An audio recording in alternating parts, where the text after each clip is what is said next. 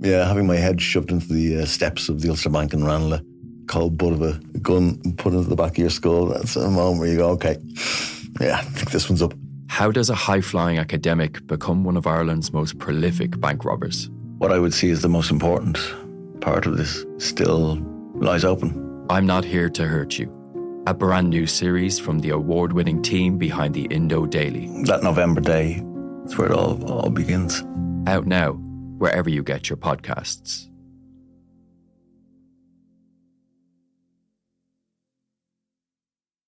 Listen and follow the Left Wing Rugby podcast with me, Will Slattery, and Luke Fitzgerald. As far as I can see, I always want to get in the Irish team. And that should be every young player's dream and ambition in this country. And if you're playing in a place where you're not going to get the opportunities in the big games, that they're the ones that get you picked. They are the ones, the Champions Cup games are the ones that get you picked. You need to be playing in a team and starting in a team for those games. It's as simple as that if you want to play in the Irish team. Every week on Apple, Spotify, or wherever you get your podcasts.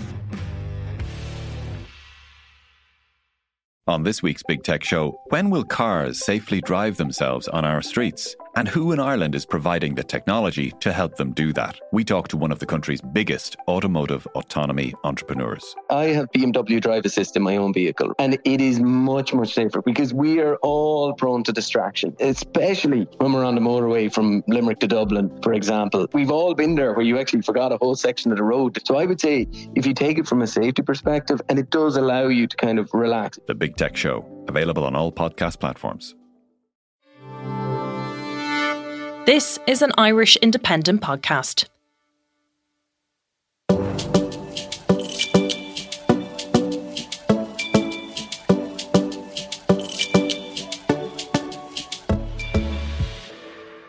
Welcome to Real Health with me, Karl Henry. How do we protect and support our children's mental health? With the advent of phones and social media, our children are growing up in a world full of comparison. In the book Happy Families, Dr. Beth Mosley teaches us about the evidence based answers to child mental health problems that are faced in the home.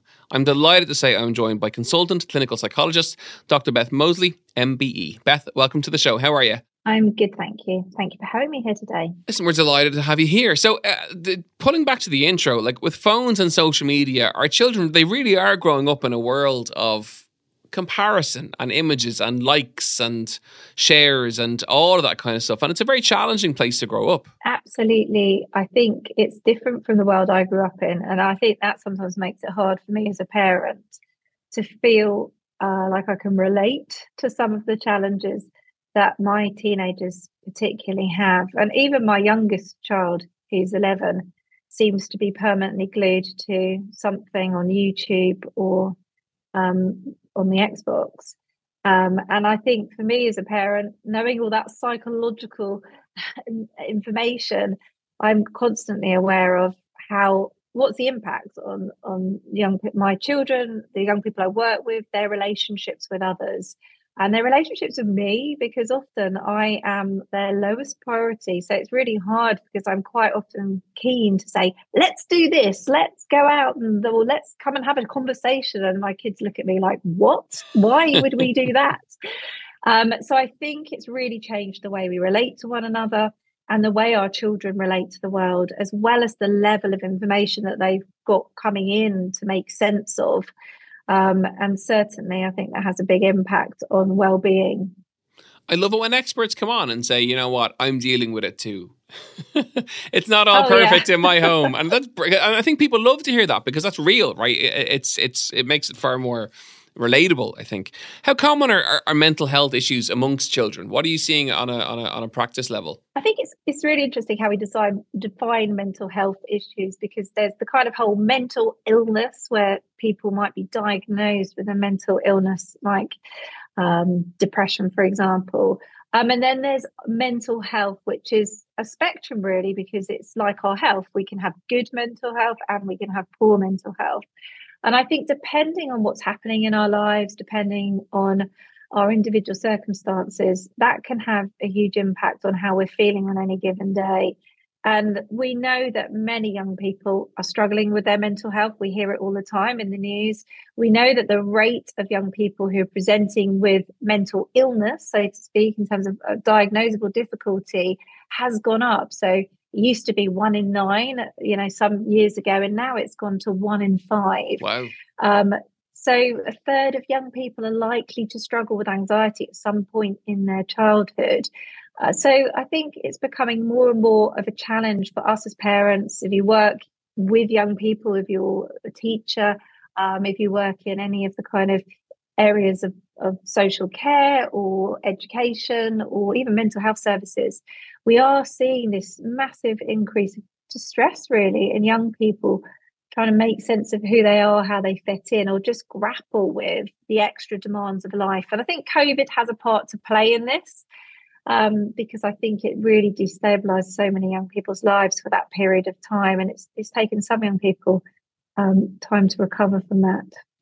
And for parents who are listening in and they have concerns around their children's mental health, what's the process in terms of what should they do? Presumably, the first step is to go and seek out professional help, or is it to sit down and to chat to the child, or what's the best way to, I suppose, approach a concern? I think when you're worried about your child, you kind of can go into a bit of a panic mode and and you sort of almost want to get i need a professional to look at this and check is this normal or is this is this uh, not normal? Do I need extra help? I think there's a natural inclination for lots of parents to want to seek help. And then when you go to seek help, you often find it's quite difficult to get because our services are really under huge amounts of pressure and there's long waits for families. I would say, you know, distress is something we all experience throughout our lives and our children will certainly experience. And relationships are the key protective factor for well-being. So they're knowing that young people or adults have supportive relationships in their life, that is the main thing that is going to protect your health and your well-being. So anything we can do to understand what's going on in a child's life through the relationship you have with them. So like you just talked about, having a conversation, getting inside your child's world trying to understand things from their point of view is absolutely one of the best starting places. And quite often, it's really difficult to have those conversations because as an adult, you're stuck in your own mind and your own panic and worry. And a lot of adolescents say to me, I told my parents and they completely freaked out. Their face told me everything I needed to know. They were angry with me. And, and I talked to the parent and they're like, I wasn't angry. I was just really worried. And one of the things I talk to parents a lot about is, especially during adolescence, when young people look at their faces when they're telling you something that they're a bit ashamed of or they're a bit worried about disclosing, they're looking at your facial expressions intently. And anything they see that's negative, they immediately think the worst case scenario and often associate your worried face with it being an angry face. So I think there's something about how do we have these conversations with our young people? Is it the right time? Is it the right place? And are we doing the conversation at the right pace? Because we often start conversations with what's wrong, or it's off the back of some event where something's fallen apart. And what we need to do is just make sure that it's a good time for the young person to have that conversation, a good time for us as adults, so we're not rushed off our feet or rushing out the door or worrying about another thing that we're trying to deal with. That it's at the right place, so it feels a good space. Which a lot of young people say, I hate it when my parent comes in my room and sits in my bed and says, "We need to talk." I'd much prefer it if my parent just had a conversation with me on a walk or while we're doing something together in the kitchen or when we're on a car journey. So, doing another task, being able to break up the intensity of that by doing a task together. And if it's younger children, just playing, you know, playing alongside them with the Lego and just seeing what comes up and creating a space of curiosity. So, you're wanting to connect to your young person so that they're in a place where they feel like they can find the words that maybe match their feelings. Because for a lot of young people, that's really hard, actually being able to articulate what's going on. Um, and then the right pace. So just giving your child or young person the space um, and the, that really that encouragement you'll know is that you know how hard it is to tell someone something difficult and what you need to do that and we often forget to do that with our own children. We kind of just want them to tell us now. Um, and I think if you can set that foundation up and you can think about being curious and putting yourself in your child's shoes, then often you can have a completely different sort of conversation. And that might make sense of some behavior that you've been really worried about. You know, your child is hiding themselves in their room all the time, or they're slamming the doors, or you're worried they might have self harmed. If we can actually have those soothing conversations and get to the, the bottom of the puzzle, the mystery, what's going on for you, what's happened, what's going on at school, what's happening in your friendships, um, then actually we can start to make sense of what we're seeing, help our young people make sense of that. And then all of a sudden, you're in a much better place to think about you know, is this something we can manage together through our relationship or for a bit of extra support from help or help from school? Or is this something that we maybe need to speak to our local parent helpline or, or, mental health service if we're really worried about our young person? So, what you're really saying is to all the parents listening in, it's about patience. Uh, to to an un an unpatient cohort who are stressed who are, who are stressed, but it is it's about it's it's the patience of it and giving it time, and becoming better at active listening and being a really good listener as opposed to, to, to, to, you know as opposed to to jumping the gun a little bit. But that listening piece is crucial. And, and i think the other absolutely. And i think part of that listening piece and this is something i have to practice on myself all the time is when we see or experience difficult feelings like anger sadness distress we kind of want to get away from the feeling. We we don't want it, it doesn't feel good. And if we see that in our children, we want to take it away. We don't want our children to be experiencing those those feelings. But what I've learned I'm learning still to do, even all these years of training, is tuning into that feeling can tell us something so important about what is not going right in our world or our young person's world and often the things that we're distressed about are the things we care the most about. And they tell us something really important about who we are as people. If someone I really care about and have had a good friendship with suddenly dumps me or leaves an awful kind of bitchy message on a on a group chat, that's going to really hurt and it's going to make me question, you know, my wider friendship group it's going to make me question loyalty, trust, all of those things that I value as a person. And that's okay to feel that feeling. It's important because it's all about being a human being. Um, or if someone I, uh, you know, I, I lose someone because because they die, I lose a grandparent or or someone who really is important to me in my life, and I feel that deep sadness and loss and grief and bereavement that tells me about what's important to me relationships feeling cared for love and belonging. And i think if we can help our children tune in to what they're feeling rather than problem solve them away from it we can we can teach them really about how these feelings are telling them about important things in their lives that we can then probably do some problem solving um, with. So it's that listening and tuning in really digging into what does this mean for, for you right now? What does this show about who you are as a person, what you care about? And then when you've done that connection bit, you can then go on to collaboratively problem solving and thinking about are there any solutions? Are there any ways that you can kind of move forward and resolve the challenge? So if it's a friendship something that's happened within a friendship group, you've done that validation. You've kind of said, yeah, this makes sense. This makes complete sense. There's nothing wrong with you. Kids are so worried or adolescents so worried there's something wrong with me for feeling like this. And then you can say, well, what do we need to do? What do uh, what can I help you do, which will move you towards what's important from for you rather than away from it? Because our gut instinct with things like friendship breakups is withdraw, bitch out, you know, do retaliate. Well, if friendship and, and loyalty are the my key values, that's why I'm feeling so distressed about. Like if I go down that route, I'm just going to feel worse. If I withdraw from everyone and say that's it, I'm not investing in any more relationships, I'm out of here.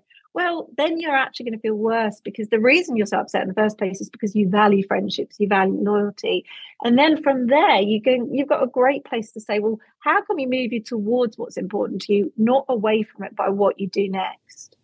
And so Does that very, make sense? Yeah, absolutely. And it's very much a you, you know a learning process for the parent and the child, and, and and teaching the child about things. And of course, for parents, that can be quite hard, can't it? Because in terms of that concept of helicopter parenting and kind of you know not wanting your child to have tough days or bad days or upset days or whatever it may be, but actually they're the things that will, will upskill them for the future and and to deal with tough times in the future. So definitely, and, and my eldest has just gone to university, and he came back in his consolidation week, which is a whole, a whole term, um, and he was talking about some of the challenges being with a, a, new group of flatmates and some of the kind of juggling being in a new city, new relationships. And he was talking about managing those demands. And I just, there were lots of things that have gone wrong in my experience of life and, and he, for him as well. Lots of kind of family holidays where we've we've had a great time, but we've also fallen out with family members and we've had to work through that. And I just thought, you know what? All of the things that he's had to deal with and manage well, and we've learned through and we've kind of overcome them, are now a man meaning he can completely manage the stage of his life. And it was just like the most wonderful moment as a parent because it was like, actually, if those things hadn't happened, he wouldn't be handling this so well right now. And I think that's a bit to hold on to. You are your kind of role as a parent is to get your child to adulthood to be an independent young person who can have good relationships and make good decisions. And you're kind of scaffolding them to do that. And if we do too much of it for them, they're going to struggle when they get to that point to be able to do it for themselves. And it is a challenge because we definitely don't want to see our children suffering.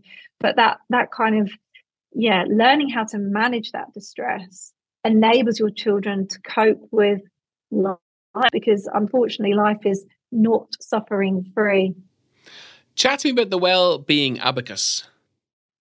Yeah so the well-being abacus is so if you imagine abacus is seven ways to well-being and, and it's really a way of it's a health way. If you've got an abacus at home with a younger child, you can actually get your abacus out and think about the beads being kind of one to 10 and think about those seven different areas of your life. And the first one is connection with others. As I mentioned earlier, this is such an important element of our health and well-being. We are um, so driven by our relationships with others and, um, and whether that's our parents, our family members, our friends, and particularly during adolescence, peer relationships are really critical. And, and if you imagine you were trying to ask your child about how things were going for them on the connecting with others part, first kind of line of the abacus, you could say, give me a score out of 10 and ask them to try to choose on the score of 10, with 10 being the best it's ever been and one being the worst.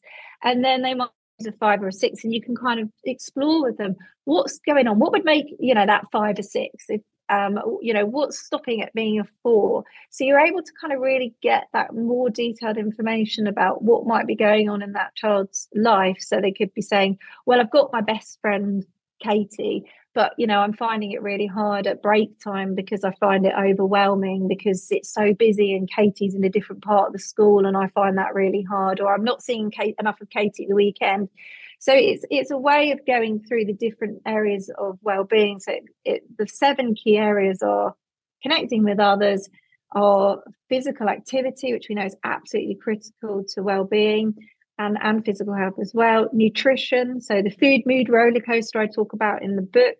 Um, sleep was really important, and we know things like anxiety and low mood have a big impact on sleep, and then sleep has a big impact on how anxious we feel and our mood because it's very much linked in with our survival center of our brain, which is becomes much more sensitive and alert if we don't get enough sleep.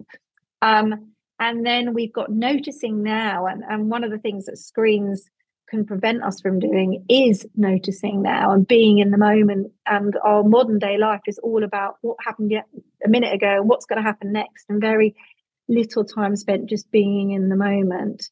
Um, giving. So we know being kind and giving are key parts of well-being. And if we can just make the effort to do more kind acts in a day that actually has proved been proven to improve our well-being compared to other evidence-based things like cognitive behavioral therapy would you believe?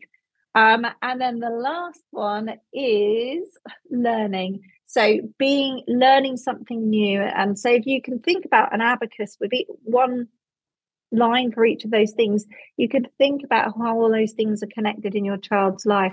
So if they have had a bad night's sleep, their relationship with others might drop down from a six to a four that day. You know, your capacity to learn and your concentration drops down to a two.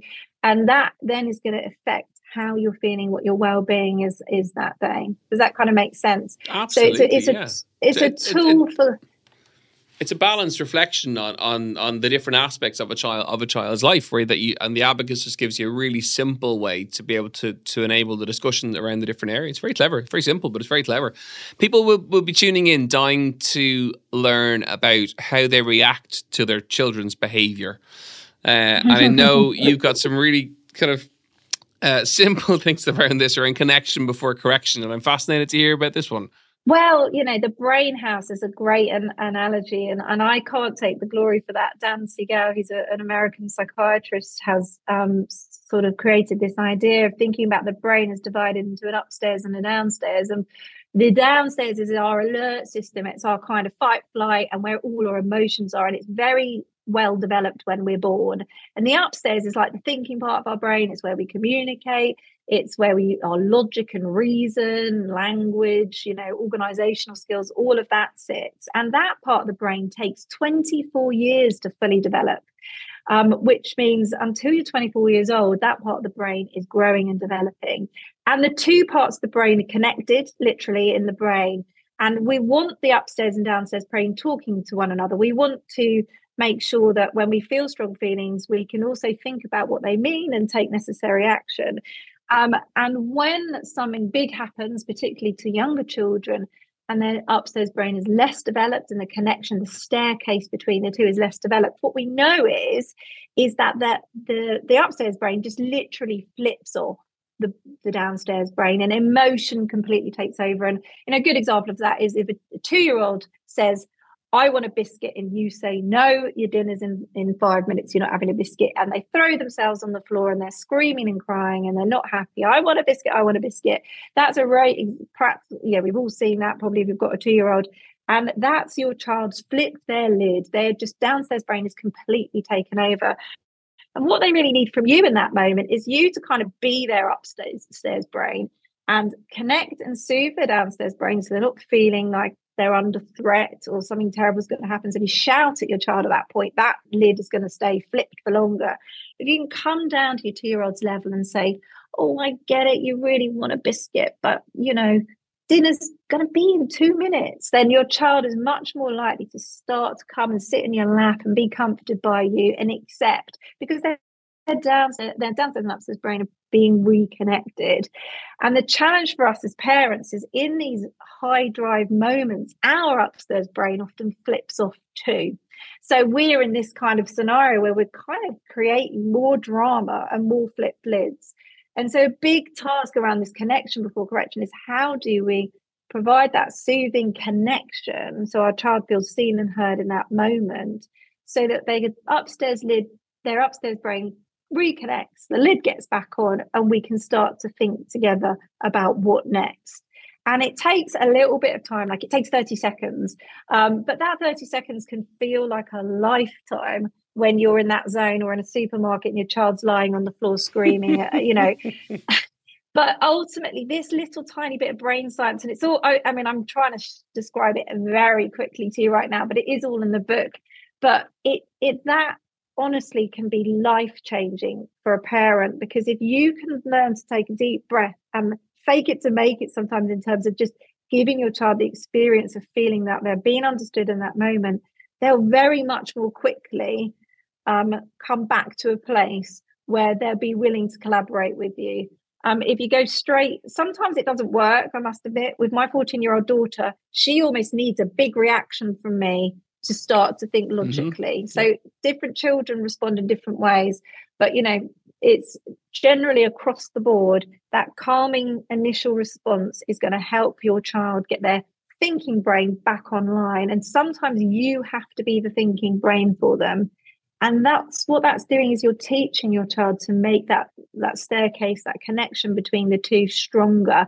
And that's your job as a parent, really, is so that by the time your kid gets to 10 and asks for a biscuit, they're not going to throw themselves on the floor and, and start screaming and crying. Their upstairs brain's going to go, fair enough, dinner's ready in five minutes. I'll, I'll sneak a biscuit out after dinner, you know?